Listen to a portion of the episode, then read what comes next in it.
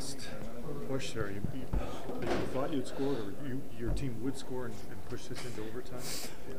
Yeah, we had a couple whacks there. At the end, obviously, you're hoping one of those squeaks through, but you know, yeah, obviously it wasn't meant to be.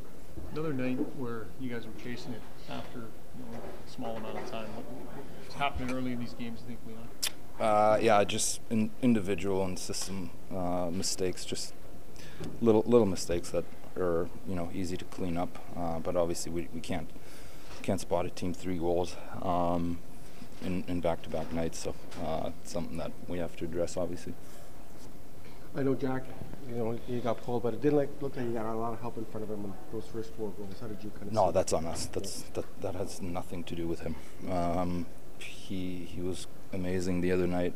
This is 100% on us. That has nothing to do with him. You guys talked all training camp. So sometimes teams take a while to tiptoe in the season, but you guys talked a lot this camp about how you're not doing that, how you're got to make the playoffs and you got to play well in the regular season.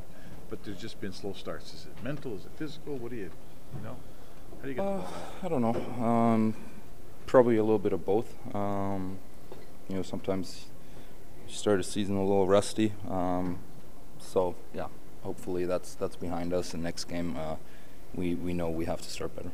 Hi, it's Shauna, and I might be a bad parent because my kids think french fries are vegetables. Hey, it's Ryan, and I might be a bad parent because I went out for wings when my wife was in the hospital after giving birth. Johnny here. I might be a bad parent because in my house, the tooth fairy gives pocket change. But we're not alone. Len emailed us and said his 6-year-old daughter's Tarzan moment going from love seat to lazy boy by curtains made him more proud than any dance recital. And Andy left his 2-year-old at the rink. All right, guys, I'm sure we're not alone. Like Andy's kid.